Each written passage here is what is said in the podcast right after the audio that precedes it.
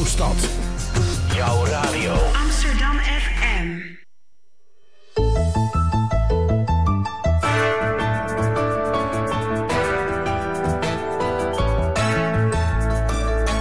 Wetenschap op Amsterdam FM.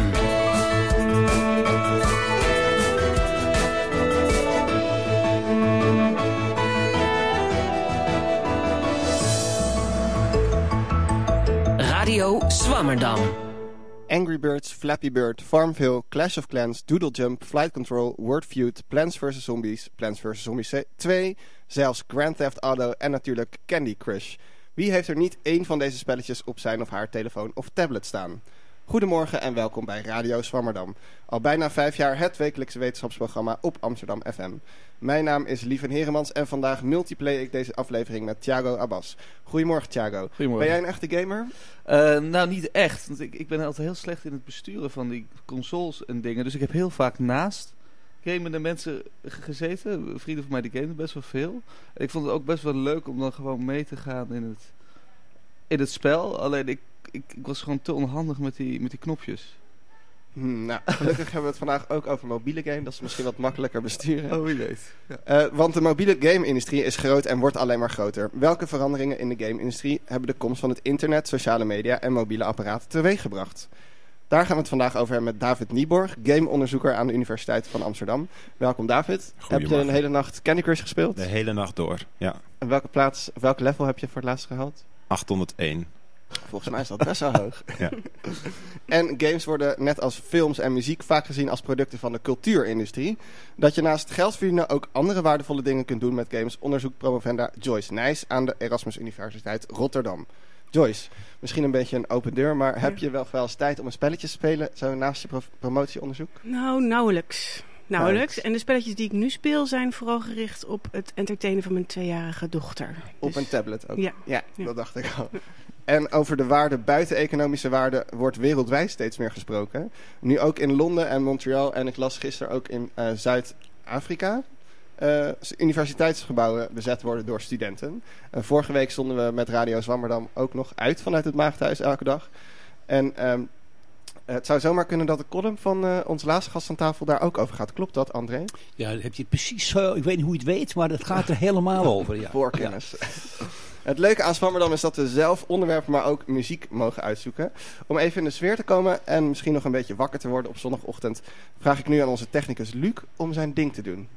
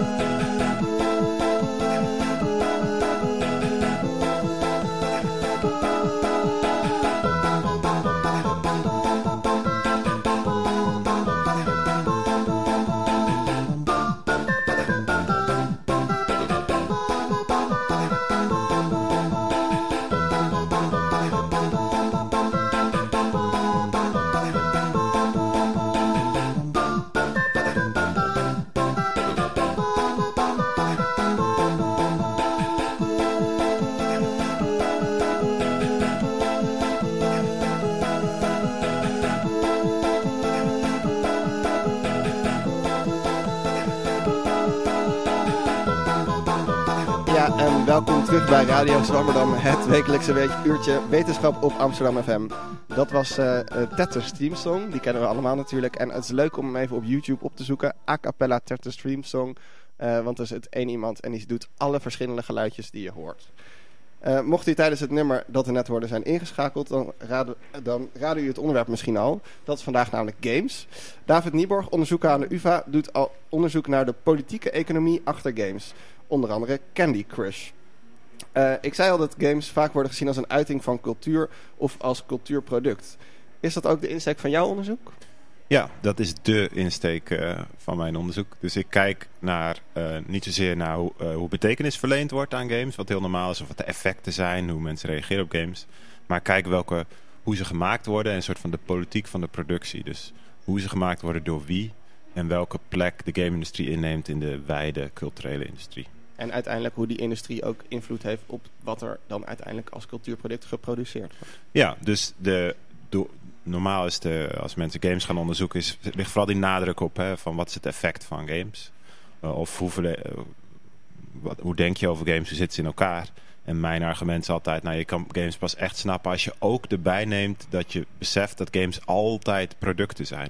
Dus er zijn maar heel weinig games waar je niet voor hoeft te betalen. En zelfs een spel als Candy Crush wat gratis is, betaal je in feite ook voor. Ja, zou je nog even voor de luisteraars die niet weten wat Candy Crush is, uit kunnen leggen wat voor een spelletje dat is? Ja, Candy Crush is uh, in de lijn van uh, taalswapping games, zo heet dat. Dat is een uh, genre wat al echt heel lang bestaat. Een collega van mij noemt het in zijn boek Casual Revolution. Een goed boek is dat over dit genre. Hij zegt, niemand vindt het echt een leuk genre, maar niemand haat het ook echt. Uh, en het is een genre van edelsteentjes omdraaien. Vroeger uh, was Bejeweled heel populair. En nu moet je snoepjes omdraaien. Soort vier op een rij of drie op een rij. Iedereen, iedereen kan dit. Ook als je, tenzij je geen vingers hebt. Maar als je vingers hebt kan je dit.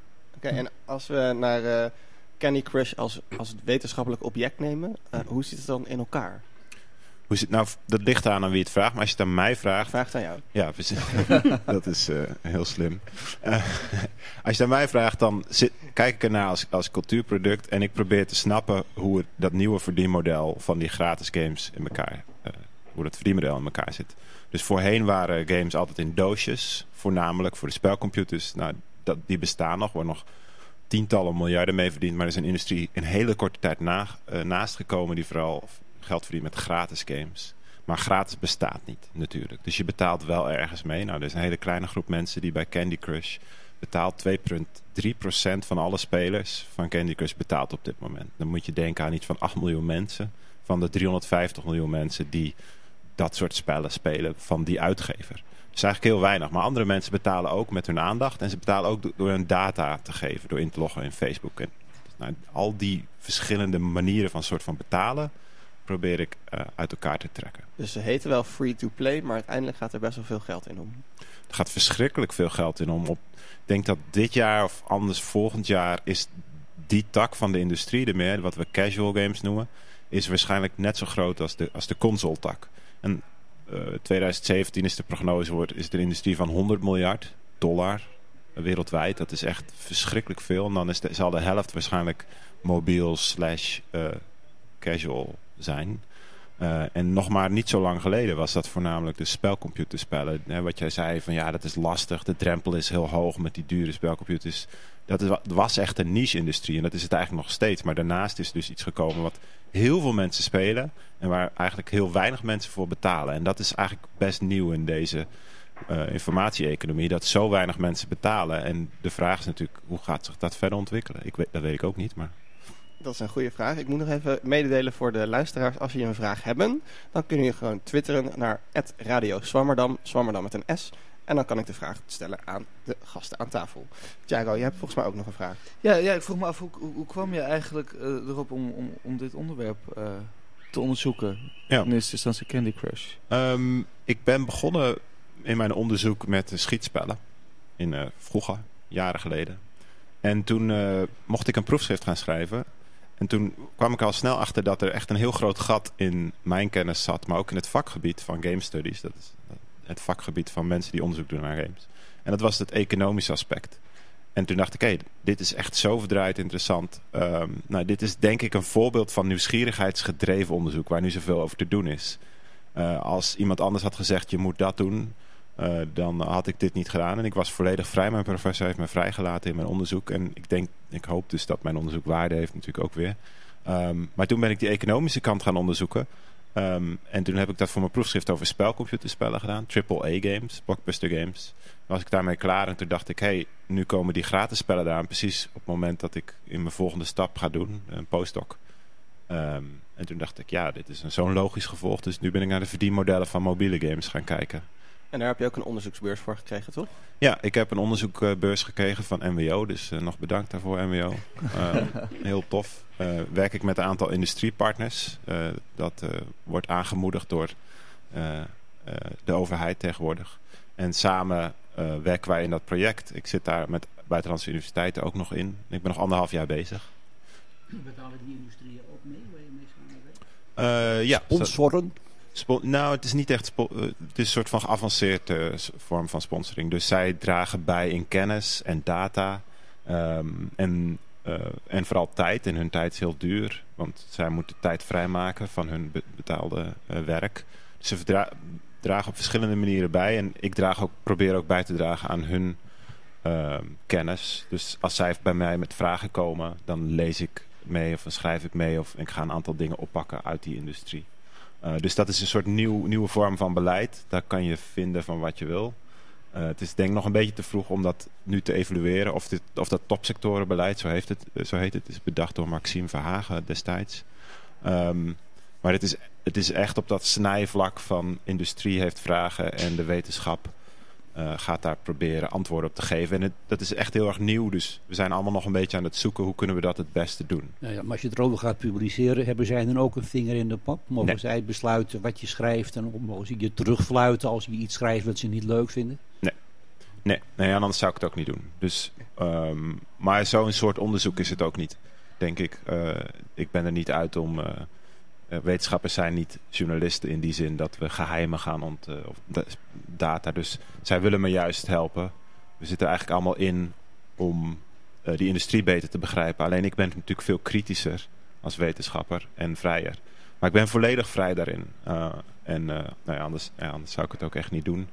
Um, ik denk wel dat mijn onderzoek, uh, als ik het publiceer... en dat is natuurlijk een discussie die nu heel erg, heel erg speelt... Hè, in de maagdenhuizenbezettingen, rendements en dat soort vraagstukken. Mijn gepubliceerde onderzoek is voor hun niet zo interessant. Omdat het zo kritisch is en deels ook heel theoretisch uh, voor mijn collega's. Maar het werk dat ik ernaast doe, mijn journalistieke werk bijvoorbeeld... en meedenken en meer een soort van onderzoek helemaal speciaal gericht op hun... dat is denk ik veel waardevoller. En eigenlijk dit soort dingen...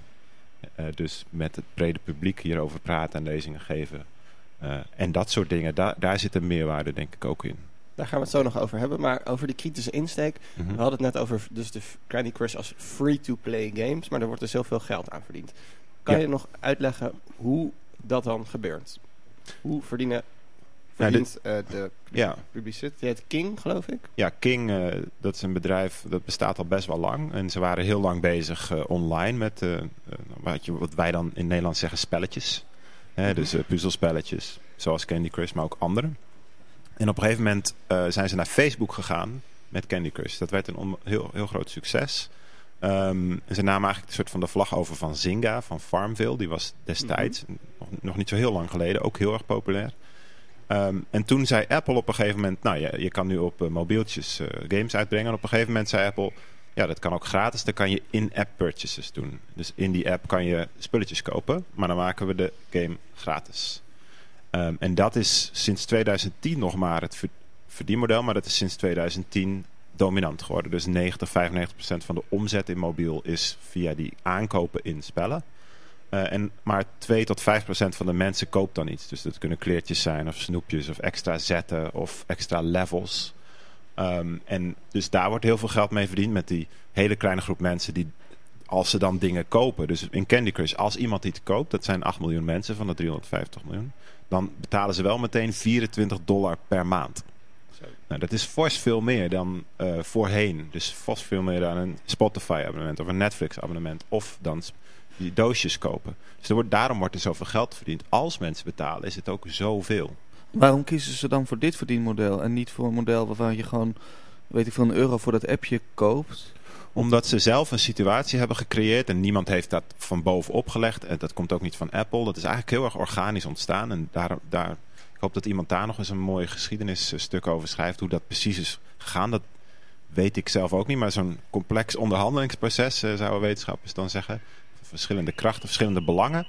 Um, uh, dat verdienmodel is uh, ontstaan um, uh, om eh, en waarom het, eh, waarom het nu toegepast wordt, ehm, is uiteindelijk hebben, kwamen ze erachter dat als je geen toegangsprijs eist, of als je eigenlijk niet hoeft te betalen, gaan veel meer mensen het spelen. Ik denk dat daar het succes in zit. Het was gewoon een drempel eigenlijk. Ja, dus eigenlijk zeggen die mobiele makers, eh, ons doel is geweest om zoveel mogelijk drempels weg te halen. En dat zie je dus bij King, hoe succesvol dat is geweest. Dat 350 miljoen spelers is, heeft geen precedent in de gamegeschiedenis. Dat is zo verschrikkelijk veel. Dat is meer dan PlayStation en Xbox en de Nintendo-spelers bijna elkaar. Bijna. En dat is dan één bedrijf dan nog maar. Hè? Dus en straks komt daar nog... eh, China komt er nog bij met alle mobieltjes. Dus overal waar smartphones nu uitgerold worden... In het Westen zijn we, zitten we al op fors. Maar in China en eh, de BRIC-landen noemen we dat dan. India enzovoort. Daar gaan mensen ook massaal die smartphones kopen. Die gaan ook al die gratis spellen. Dus er komen nog honderden miljoenen spelers bij. En van die honderden miljoenen kunnen dus, als maar een paar mensen betalen... komen er dus miljarden die industrie in. Die drempel is dus eigenlijk ook... wa- Waar je eerst een console moest kopen van 400 euro... is nu eigenlijk iets wat je sowieso nodig hebt na een mobiele telefoon. Ja, alles is omgedraaid. Dus iedereen... Nou ja, we zitten nu in de bibliotheek. Ik denk dat iedereen bijna hier heeft een smartphone. Het zou bijna verbazen als iemand dat niet heeft. En dan kan je met één druk op de knop een gratis, eh, eh, een gratis game downloaden. Niet kopen, maar downloaden. En dan kan je meteen beginnen met spelen. Ehm, en wat daar nog achter zit, waar, waar we het niet over gehad hebben. Kijk, je kan, ze verdienen dus heel veel geld met die in-app purchases. Van een heel klein groepje mensen. Maar als je dus niks koopt, dan krijg je advertenties te zien. Nou, en adverteren is in de culturele industrie ook een heel dominant model. Hè. Dus Google en Facebook verdienen daar miljarden mee. Eh, en in de game-industrie wordt dat ook steeds belangrijker. Dus als je niks koopt, dan krijg je na een hele korte tijd krijg je advertentie te zien. Nou, daar ben ik nu vooral mee bezig om dat te snappen. Die advertenties die zijn helemaal getarget. Dus ze kunnen zien op je mobieltje, als ik nu mijn mobiel aanzet... Dan kunnen ze, en ik ga Candy Crush spelen, kunnen ze zien wie ik ben door Facebook. Hoe oud ik ben, uh, eigenlijk alles, alles wat je kan bedenken van mij, maar ook waar ik ben, waar ik misschien wel zelfs naartoe ga. Dus ze, ze, weten alles van mij. En op basis daarvan kunnen ze een hele specifieke advertentie, bijvoorbeeld hier van beneden de Starbucks. Zo van koop nu een kopje koffie bij de Starbucks met 40% korting. Dat, we zijn daar niet zo heel ver vanaf. En die games die hebben daar een voorsprong in. Of, nou ja, als je voorsprong, als je het een positieve ontwikkeling vindt. Targeted uh, audience. Ja. Ja, nou, genoeg snoep in de oren. Ik denk dat het uh, tijd is voor een uh, lekker liedje over uh, snoep.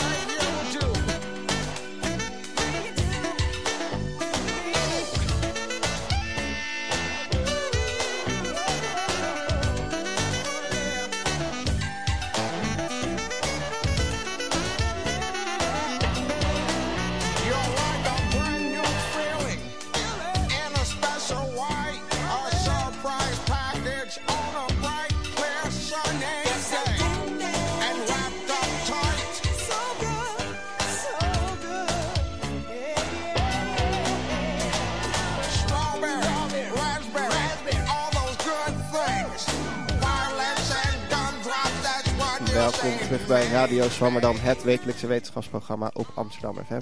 Als u een vraag heeft, kunt u altijd twitteren naar Radio. En we hebben nu tijd voor de prachtige column van André. Ik zou zeggen, take it away. Gedurende de halve eeuw die ik bij de universiteit heb rondgelopen, heeft zich voor degenen die de wetenschap liefhebben een pijnlijk proces voltrokken dat de schrijver Rudy Kousbroek eens kernachtig heeft omschreven als de zachte, schunnige verwoesting.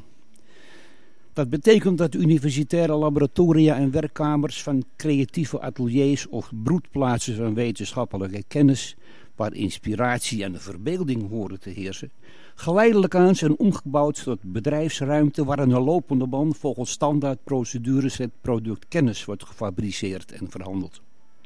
En het heeft geleid tot aanzienlijke uitbreiding van het onderwijs en onderzoek in opdracht van overheid en bedrijfsleven, waarvan op korte termijn economisch profijt wordt verwacht, waarbij uit de aardezaak niet de wetenschappelijke kwaliteit en het fascinerende maar onzekere avontuur van de ontdekking voorop staat, maar de schijnzekerheid van het vermeende praktisch nut en het winstoogmerk.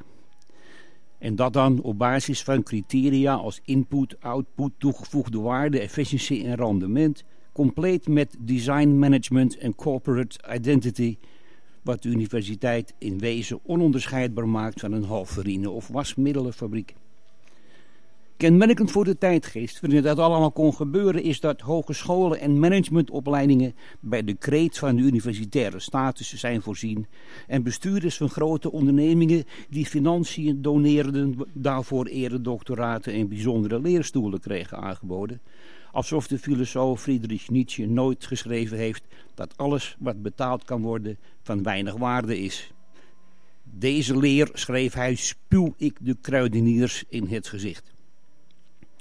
Het fundamentele bezwaar tegen de gestage uitbreiding van het marktgerichte, voorwaardelijk gefinancierde onderzoek is dat wetenschappelijke ontdekkingen nooit recht onder het oog van de onderzoeker op de laboratoriumtaal plaatsvinden, maar altijd vanuit de ooghoeken een stukje verderop. En als je dan als onderzoeker niet in staat bent van het programma te veranderen, omdat je aan de voorwaarden van het bestaande programma of aan de eisen van de financiers moet voldoen, dan blijven de wetenschappelijke doorbraken gewoon uit.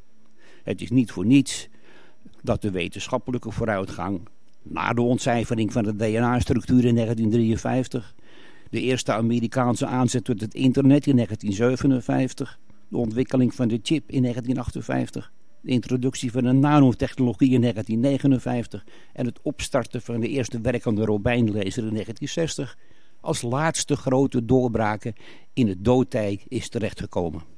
Het moet toch te denken geven dat precies toen de universiteit zijn bedrijfsmatige structuur kreeg opgelegd. En het onderzoek via financieringsmodellen op korte termijn maatschappelijk nut en ook een economisch rendement werd opgedrongen. Een week geleden zat ik op vrijdagavond in Café de Zwart aan het tafeltje bij het grote raam met volledig uitzicht op het spui. Met midden in het beeld het lievertje, de boekenmarkt en het door protesterende studenten bezette maagdenhuis. Nou ja, er zijn geen barricades opgeworpen en iedereen kan vrijelijk in en uitlopen. Dus bezet is eigenlijk niet het goede woord, zodat er ook geen aanleiding is om tot ontruiming of andere gewelddadigheden over te gaan, zoals dat kort geleden nog met het Bungehuis wel het geval was. Alleen in is de centrale hal uitgeroepen tot en ingericht als permanente en openbare vergaderruimte waar voortdurend van alles te doen is. Het was een rumoerige drukte tussen de boekenstalletjes op het plein. Op het bordes van het Maardenhuis stond een student met een megafoon onverstaanbare dingen te roepen... die door de af en toe juichende en klappende menigte werden herhaald. Even later liep er een lange stoet studenten met spandoeken, trommels en bengaals vuurwerk leuzen roepend een straatje rond... en kwam weer terug op het spui, begeleid door maar liefst twee politieagenten te paard. Dat alles aanschouwend overviel mij opeens een gevoel van grote vreugde. Niet alleen gebaseerd op het door bier opgewekte sentimentele herinneringen aan voorbije tijden, maar ook aangezet door nieuwe hoop. Was het de studenten dan eindelijk genoeg geweest? Hadden ze eindelijk in de gaten gekregen wat er allemaal met de universiteit, hun universiteit aan de hand is? Hoe hun opleiding, hun toekomst en dus die van de maatschappij verkwanseld wordt door neoliberale ideeën over winst en nut en er daarmee de dood in de pot zit dat voortzetting hiervan de doodsteek voor de wetenschap en de universiteit zou betekenen. zouden ze eindelijk inzien dat sinds de managers en bedrijfsleiders het vanaf de jaren 60 van de vorige eeuw op de universiteit voor het zeggen hebben en geen, grens, geen grensverleggend onderzoek meer heeft plaatsgevonden. En daar daarmee die kip met de gouden eieren is geslacht. Zouden ze nu dan inzien dat oud-gedienden zoals ik wel kunnen vertellen wat er allemaal aan schort, maar dat zij daar als enige ook daadwerkelijk iets aan kunnen doen? Waren onze wijze lessen dan misschien hier toch niet alleen maar aan dovenmansoren gericht en niet helemaal voor niets zijn geweest? Tijdens een actualiteitenprogramma op de televisie, waarbij ook actievoerende studenten aanwezig waren, hoorde ik hoe een beroemde commentator ze van repliek wilde dienen over hun eis om kleine studierichtingen in de geesteswetenschappen met rust te laten. Door hoogst verontwaardigd vast te stellen dat, als een filiaal van een supermarkt verlies leidt, dat er ook wordt gesloten. En daarmee te kennen gaf werkelijk niets van het probleem te begrijpen. Wauw, dankjewel André voor deze spot-on column. We zijn nog steeds bij Radio Sammerdam en we hebben het vandaag over games. En we hebben het net gehad over hoe je eigenlijk met free-to-play games heel veel geld kan verdienen. En uh, ook aan tafel is Joyce Nijs, ooit student in Amsterdam, maar inmiddels promovenda aan de Erasmus Universiteit Rotterdam. Ja. En jij doet juist onderzoek naar, uh, of uh, op het gebied, sorry moet ik zeggen, van nieuwe media en burgerschap. Um, en jij doet onderzoek naar games die een andere doelstelling hebben dan alleen maar entertainen of geld verdienen. Klopt dat? Ja, dat klopt. Uh, het onderzoek uh, wat ik doe, dat gaat over games met een politieke of maatschappelijke inslag.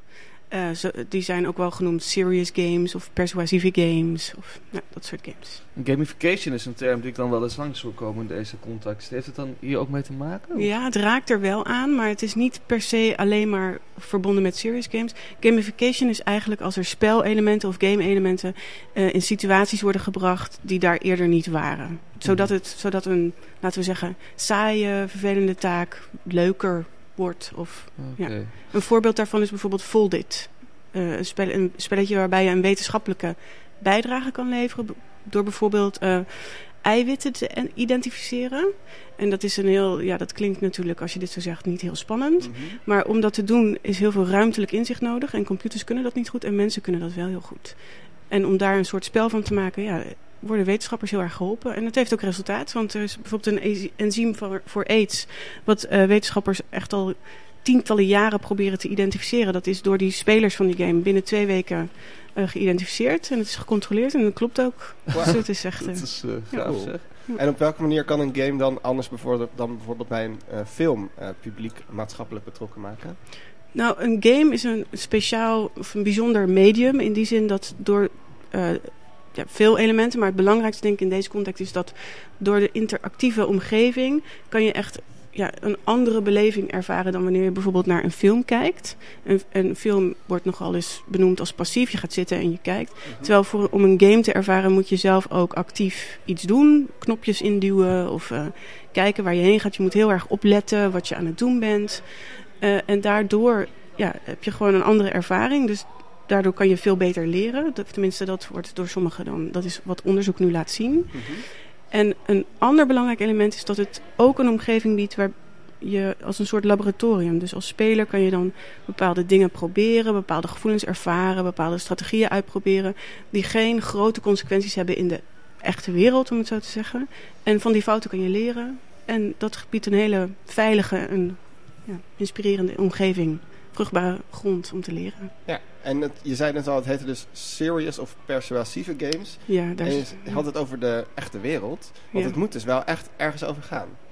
ja, het moet echt ergens over gaan. Of nou, dat, ja, het moet een link hebben met dingen die we hier in de ook, die je ook in de offline wereld. En dat, dat wordt dan nogal gedebatteerd. Is daar nou een verschil tussen online en offline? Is dat nodig om dat te hebben? Maar goed, dat is misschien voor een andere keer. Uh, dus er moeten raakvlakken zijn met dingen die mensen kunnen herkennen in hun eigen leven. En alleen dan zal er ook een, ja, een, een effect, om het zo maar te zeggen, plaats kunnen vinden van de game. En kan je ook een voorbeeld geven van zo'n game, misschien voor de luisteraar? Ja, bijvoorbeeld uh, Poverty is not a game.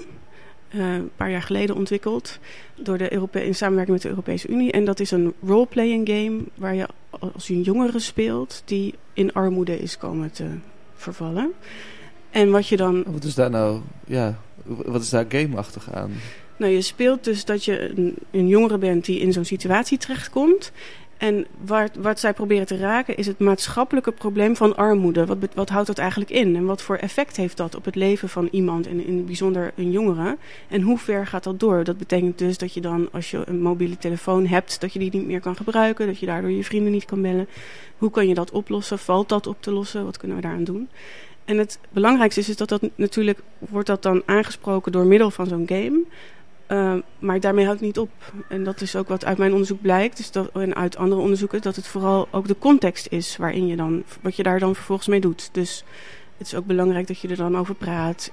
In de klas, als je dat in de klas speelt. Of met je, met je vrienden. Of met je ouders. Dus niet meer zoals vroeger. Alsof als je naar een film kijkt in je eentje zit te kijken. Of in je eentje met een pizza op de bank een beetje gamen. Ja. Maar echt in een bepaalde context ook spelen. Ja, en je kan best in je eentje dat spelletje spelen. Maar wat heel belangrijk is, is dat je daarna ook over dat onderwerp praat met vrienden of iemand, mensen in je omgeving. En dat is natuurlijk niet specifiek voor games. Dat zie je in, met andere media ook terug. Maar games kunnen daar wel, voor, zeker voor jonge mensen, een goede, ja, een goede eerste stap zijn om over iets na te gaan denken waar ze eerder misschien dachten van ja, wat moet ik daar nou mee met armoede? Want, uh... is, is men bereid deze games te spelen? Want game, ik, game doe je in eerste instantie denk ik voor het entertainment toch? Ik bedoel, is, is de animo voor? Ja, ik denk het wel. En het is natuurlijk niet zo dat die, dat, het, dat die game niet leuk is. Want als hij niet leuk is, dan gaat natuurlijk niemand hem spelen. Uh, poverty, dus dan... poverty is not a game. Dat klinkt niet heel, heel, heel, heel leuk. nou, het zijn misschien niet games waarvan je zelf gaat, uh, uit eigen initiatief gaat zoeken. De, en dat is ook wat in de wetenschap nu een beetje wordt, uh, ja, verder wordt onderzocht en waar ook kritiek vandaan komt. Ja, hoe moeten, wat moeten we daar nou mee? Dus je ziet twee, twee grote stromingen. Dat in de educatieve wereld wordt het ingezet en dan zit je in een klaslokaal. Dus dan heb je misschien niet zoveel te willen als uh, in mm. eerste instantie. En dan speel je het erna. En ja, om dan echt wel een goed uh, leermoment te hebben, moet het ook wel een plezierige ervaring zijn. Want zodra je dat plezier eruit haalt, dan, ja, dan zie je dat dat niet zo goed werkt. Ja, het, lijkt me ook, het lijkt me ook dat, het, dat, het, dat het, het aanleggen van een zinvolle laag binnen het gamen, wat toch toch veel mensen dat het er niet is als probleem wordt ervaren, die zitten de hele dag die gamen, die gamen, wat heb ik nou gedaan? Maar als daar dus iets bij komt wat het zinvol maakt, dat lijkt me een enorm succes worden. Ja, maar het is wel moeilijk en daar wordt ook wel onderzoek naar gedaan. Want hoe, hoe kan je dat nou ontdekken, zinvol? Plus, ik zou ook wel willen beargumenteren dat ook games die niet ontwikkeld zijn met een zinvolle, wat dat dan ook mag betekenen, uh, achterliggende laag, dat die ook heel veel uh, nut, nuttige uh, effecten kunnen hebben, om het zo maar te zeggen. En daar is ook onderzoek naar gedaan. En het is ook geen probleem dat er een game op een mobiele telefoon wordt gespeeld, dat je geen mobiele telefoon hebt? Ja, dat is natuurlijk wel een probleem, ja. ja.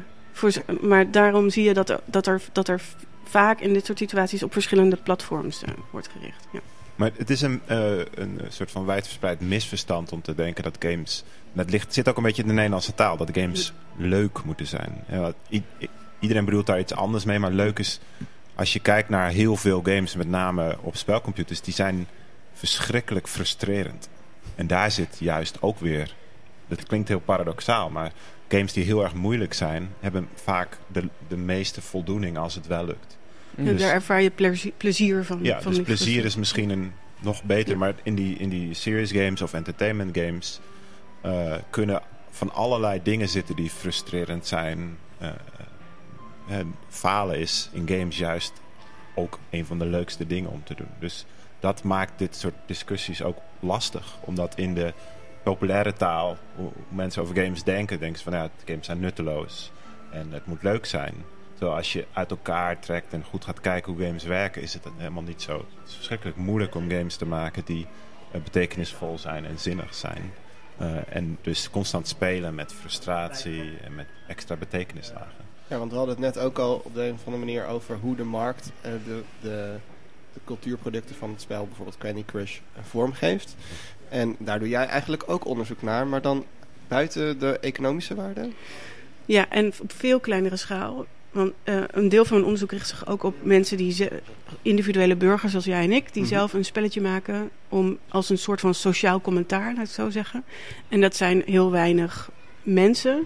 Maar de, de, ja, daar zit natuurlijk geen verdienmodel achter of zo. Het doel daarvan is voornamelijk dat mensen uh, andere medeburgers iets willen laten ervaren. Of willen laten zien, ja, wat denk jij hier nou van als een commentaar echt.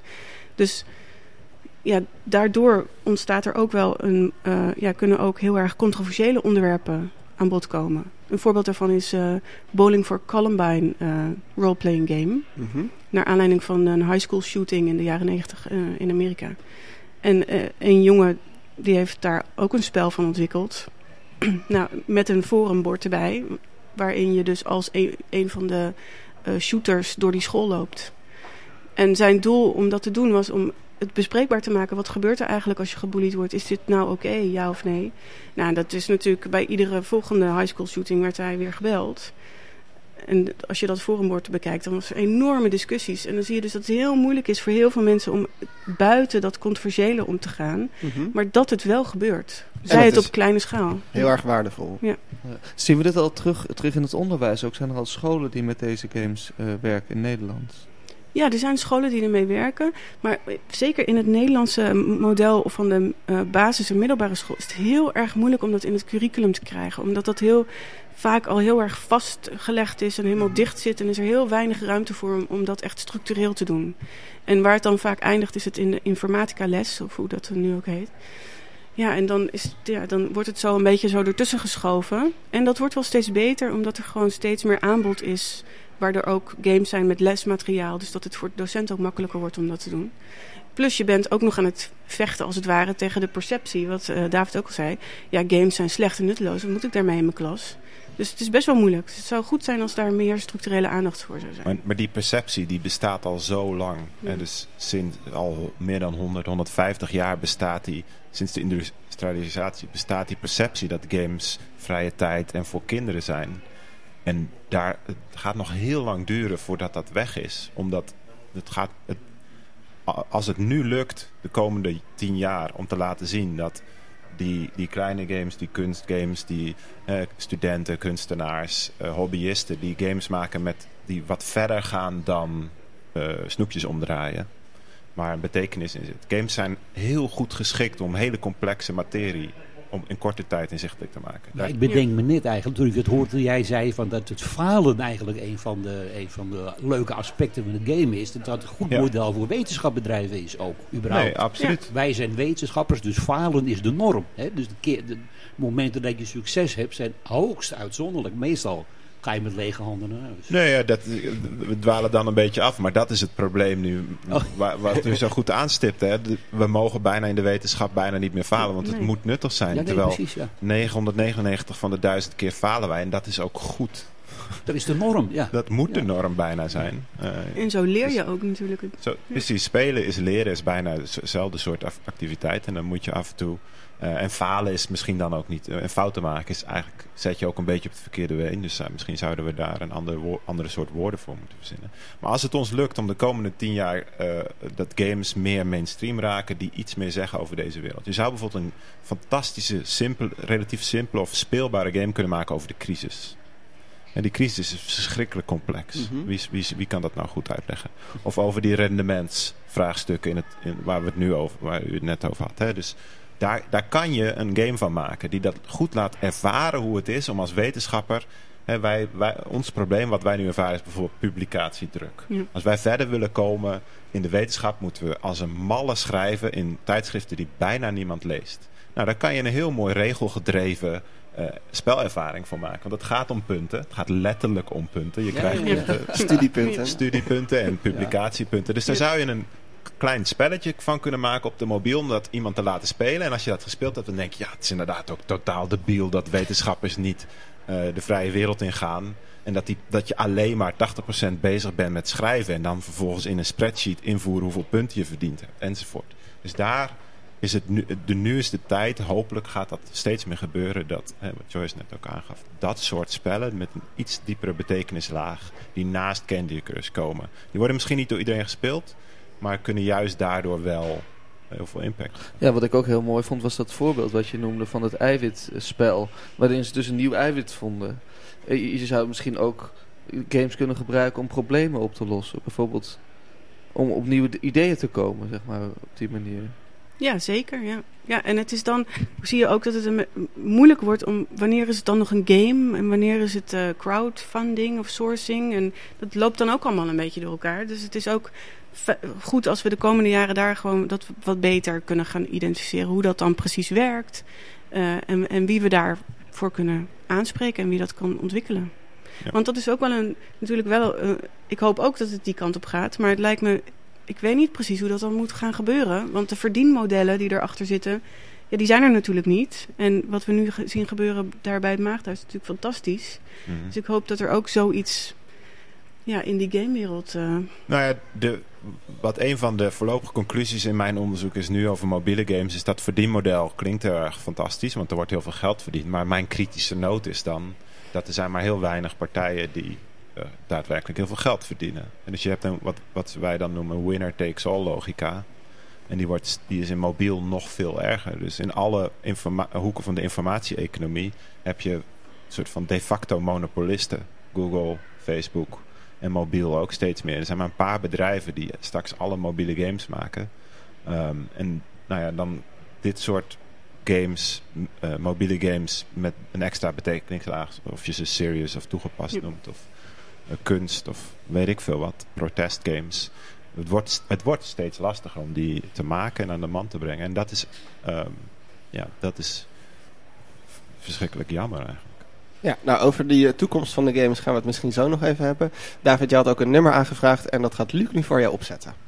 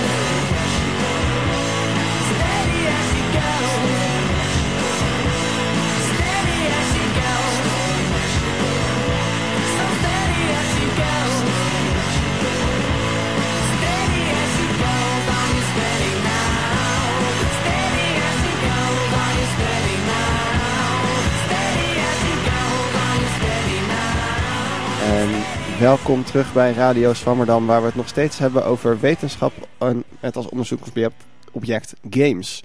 Te gast zijn nog steeds David Nieborg, onderzoeker aan de UvA, en Joyce Nijs, promovendus aan de Erasmus Universiteit Rotterdam. En we hadden net ook een prachtige column van André en ik geloof dat jullie allebei daarop willen reageren.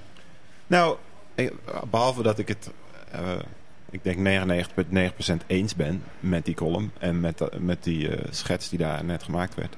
Kijk, wat weet, ik ben onderzoeker, dus ik geef heel weinig onderwijs. Eh, dat kan bijna niet en ik eh, zou dat ook eigenlijk best wel weer, wel weer meer, meer willen doen, maar dat is dus lastig. Want ik ben zo iemand die een beetje de onderzoekskant opgedrukt wordt, bijna. Eh, wat onderzoekers nodig hebben zijn maar een paar dingen. Rust en ruimte. Het is een soort een plantje. Je moet een beetje licht en een beetje water. En eigenlijk zou die universiteit in dienst moeten staan van die onderzoekers om die, hun werk zo makkelijk mogelijk te maken. En ik denk dat dat besef te weinig is. Dus als je onderzoekers volledig vrijlaat, een, een, een kamer geeft met een beetje wifi en een beetje stroom en niet te veel druk van boven, dan gebeuren er fantastische dingen. En dan zeggen mensen hè, in de commentaarpanelen van bepaalde kranten, oh die luie onderzoekers die zitten maar een beetje niks te doen. Nee, die korte termijnvisie. Nou, tegen die mensen zou ik willen zeggen, die mensen zouden dat commentaar niet kunnen leveren, waren het niet voor die gekke onderzoekers. Als je kijkt naar de grote bedrijven die waarde genereren, hè, als je dat perspectief wil hanteren, waar komen Facebook en Google vandaan? Van universiteiten. Volledig zonder Maar een dwang. beetje licht en water en ruimte op een, in, een, in een schuurtje ergens. Waar dan... Nou ja, of we mooi in de binnenstad en waar dat is, dat maakt me niet uit. Hè? Maar ik wil heel hard werken in die binnenstad. En zelfs dat wordt mij soms onmogelijk gemaakt. Ja, kan, je, kan je uitleggen welke druk jij ervaart op dit moment? Nou ja, die, pu- die publicatiedruk, eh, die is er wel degelijk. Ik denk dat ik in sommige ding, zaken veel effectiever kan zijn als wetenschapper door minder te publiceren. En als ik verder wil komen in mijn carrière, en natuurlijk wil ik dat, want ik wil wetenschapper blijven, dan moet ik meer publiceren dan, mijn, dan ik zou willen. En dat overstijgt de Universiteit van Amsterdam hoor. Er zit niet iemand, de, de rector, die zegt niet je moet acht. Het gaat veel verder dan dit. Nou, dat is Maar wereldwijd, hè? het is een wereldwijd een probleem, maar dan nog, ook in de Universiteit van Amsterdam, daar zijn wel dingen tegen te doen. Ehm, en ik zou het zo fijn vinden als eh, onderzoek en onderwijs meer eh, door elkaar heen gaan.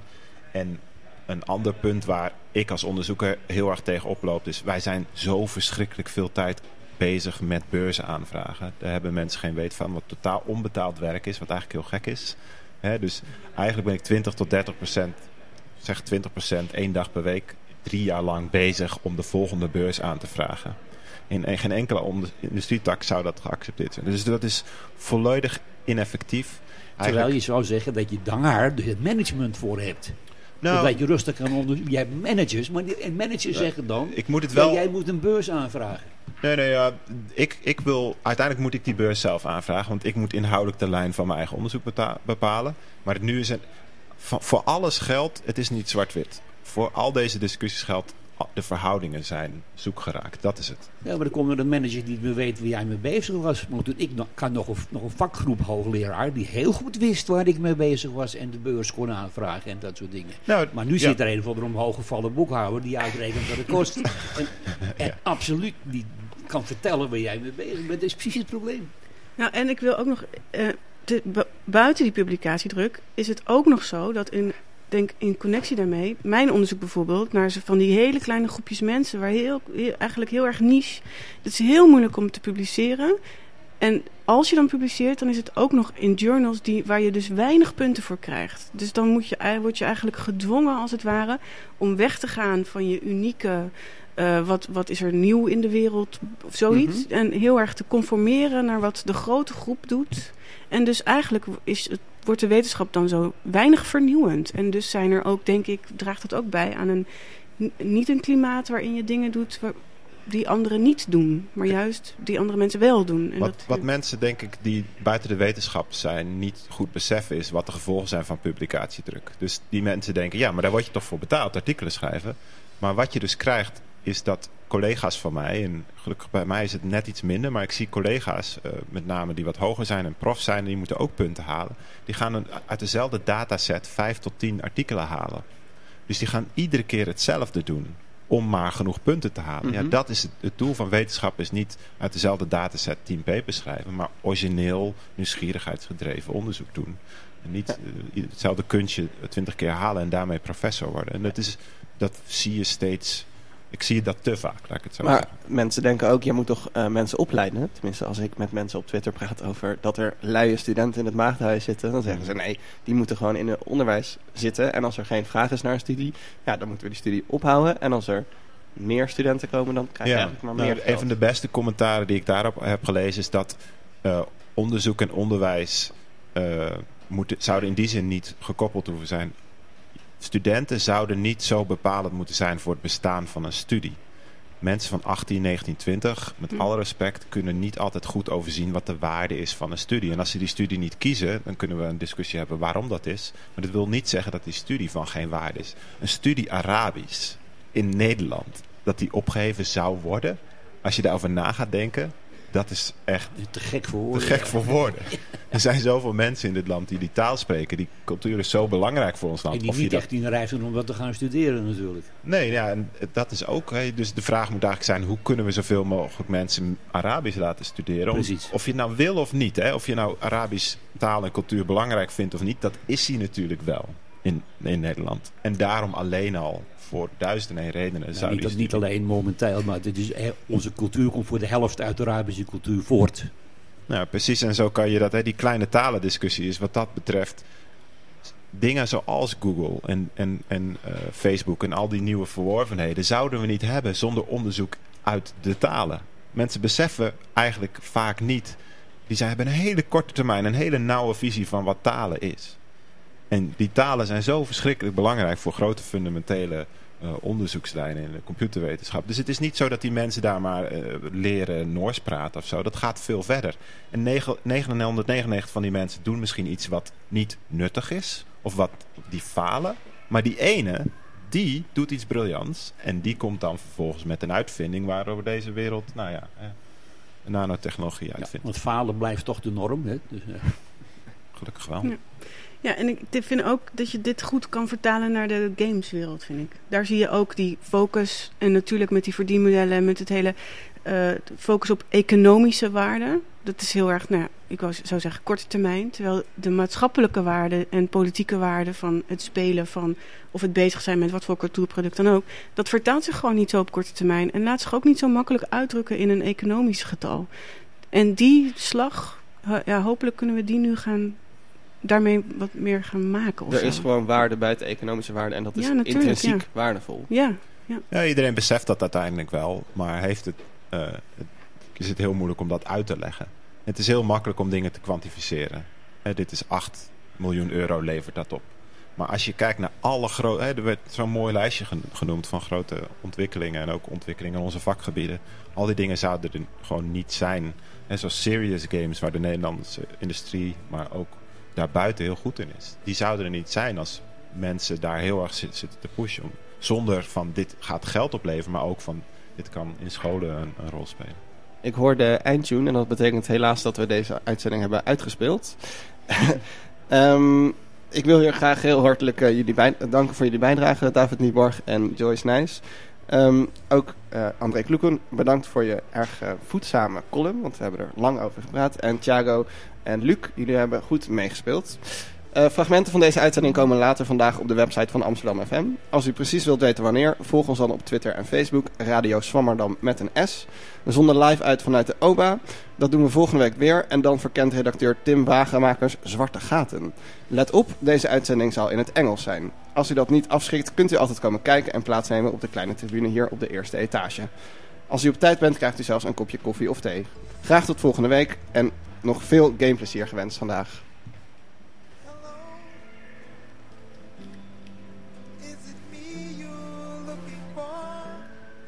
Radio Zwammerdam viert dit jaar haar eerste jubileum. Vijf jaar! Voor de Lustrum-uitzending van 3 mei zijn we op zoek naar een vaste luisteraar. Luister jij altijd naar Radio Zwammerdam? Mail ons dan op radiozwammerdam.gmail.com. Dan nemen wij contact met je op. and you know just what to do. And I want to tell